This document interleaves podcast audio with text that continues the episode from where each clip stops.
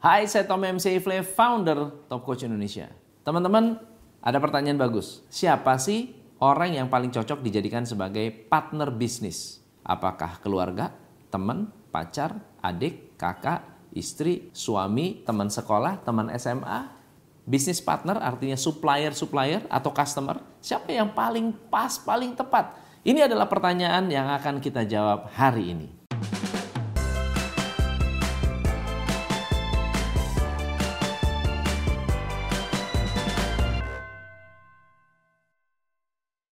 Pertanyaan ini diajukan oleh salah satu subscriber saya dan pertanyaannya memang cukup bagus.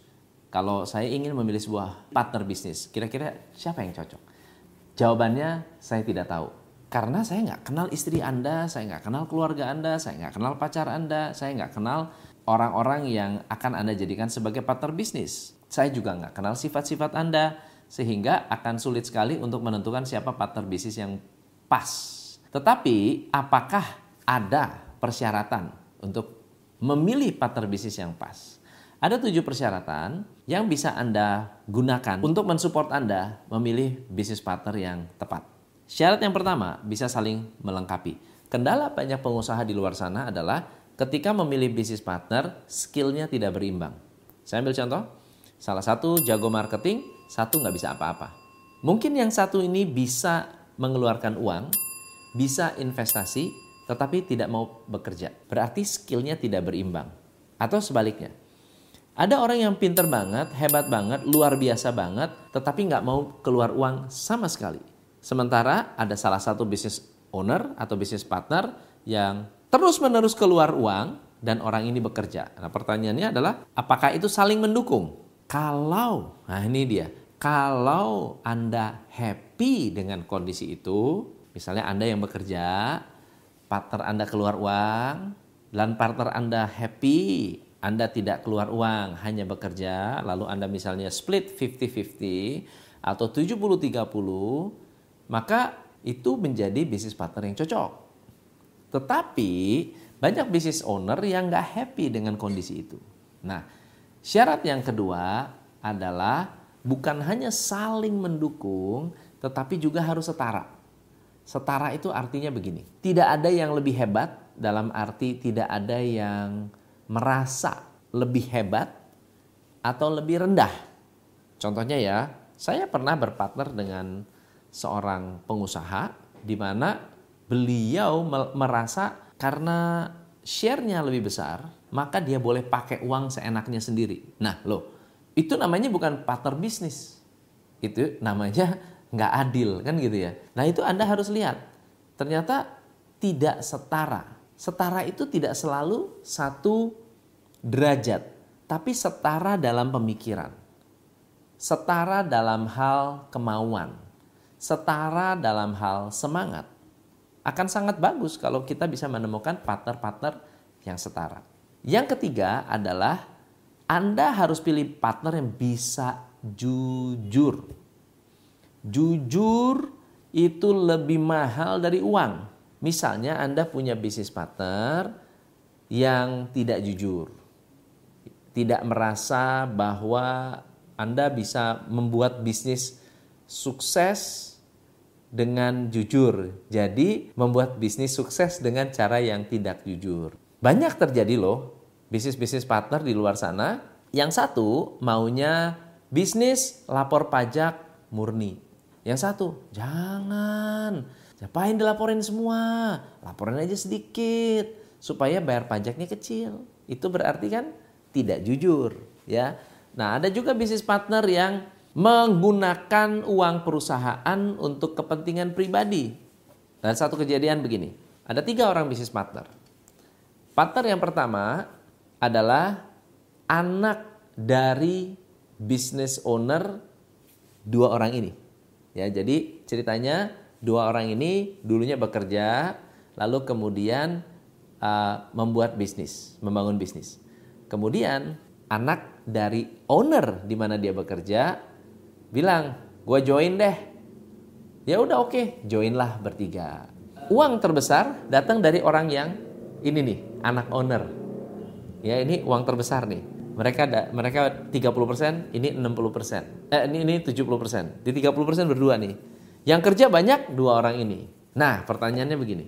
Janjinya, ya gitu kan, janjinya adalah beliau ini akan membantu di marketing, ya, marketing dan operation sebenarnya. Dua orang ini ada yang satu lebih fokus ke keuangan dan yang satu lagi lebih fokus ke selling atau uh, pengembangan ya ekspansi. Nah yang menarik adalah yang janjian mau fokus ke operasional kerjanya main game. Umurnya sudah besar tapi hobinya main game. Main game di kantor tidur ya. Kalau datang ke kantor jam 12, pulang jam 2. Lalu kemudian mau ngomong sama ownernya bilang eh itu anak gimana tuh mau ditegur susah mau ditegur nggak enak gitu ya lalu dua orang ini nggak bisa jujur. Nggak bisa ngomong apa adanya. Nggak berani bilang nggak berani ngomong dan nggak berani menyampaikan sesuatu yang sifatnya akan mengganggu bisnis. Suatu hari bisnis itu drop. Turun turun turun turun turun. Lama-lama turun lama-lama turun lama-lama turun. Nah pertanyaannya adalah mau nggak anda jujur? Bisa nggak anda jujur? Kalau Anda sendiri ketakutan untuk berbicara jujur kepada bisnis partner, maka itu bukan partner yang baik. Yang keempat adalah respect. Respect ini begini, sebagai seorang business owner harus saling respect. Ini juga kejadian pernah saya alami. Kita berpartner, lalu kemudian ala salah satu orang ini merasa lebih senior dengan salah satu partner lainnya partner yang lainnya ini sering dibully. Sering dibully, sering diomelin, sering dimarahin, sering dicela. Wah, kasihan nih. Dan lama-lama partner ini nggak kuat dan akhirnya resign. Akhirnya memutuskan untuk bubar. Dan ini menurut saya adalah sebuah kondisi yang terjadi di luar sana di mana ada antar owner, antar partner yang tidak bisa saling respect. Nah, yang kelima ini berhubungan dengan yang pertama dan yang kedua. Menurut saya yang kelima ini penting, yaitu sama-sama punya skill. Skill itu adalah bagian yang akan membuat bisnis berkembang. Kalau Anda nggak punya skill, gimana bisnis bisa berkembang? Yang keenam, sama rasa. Sama rasa artinya begini.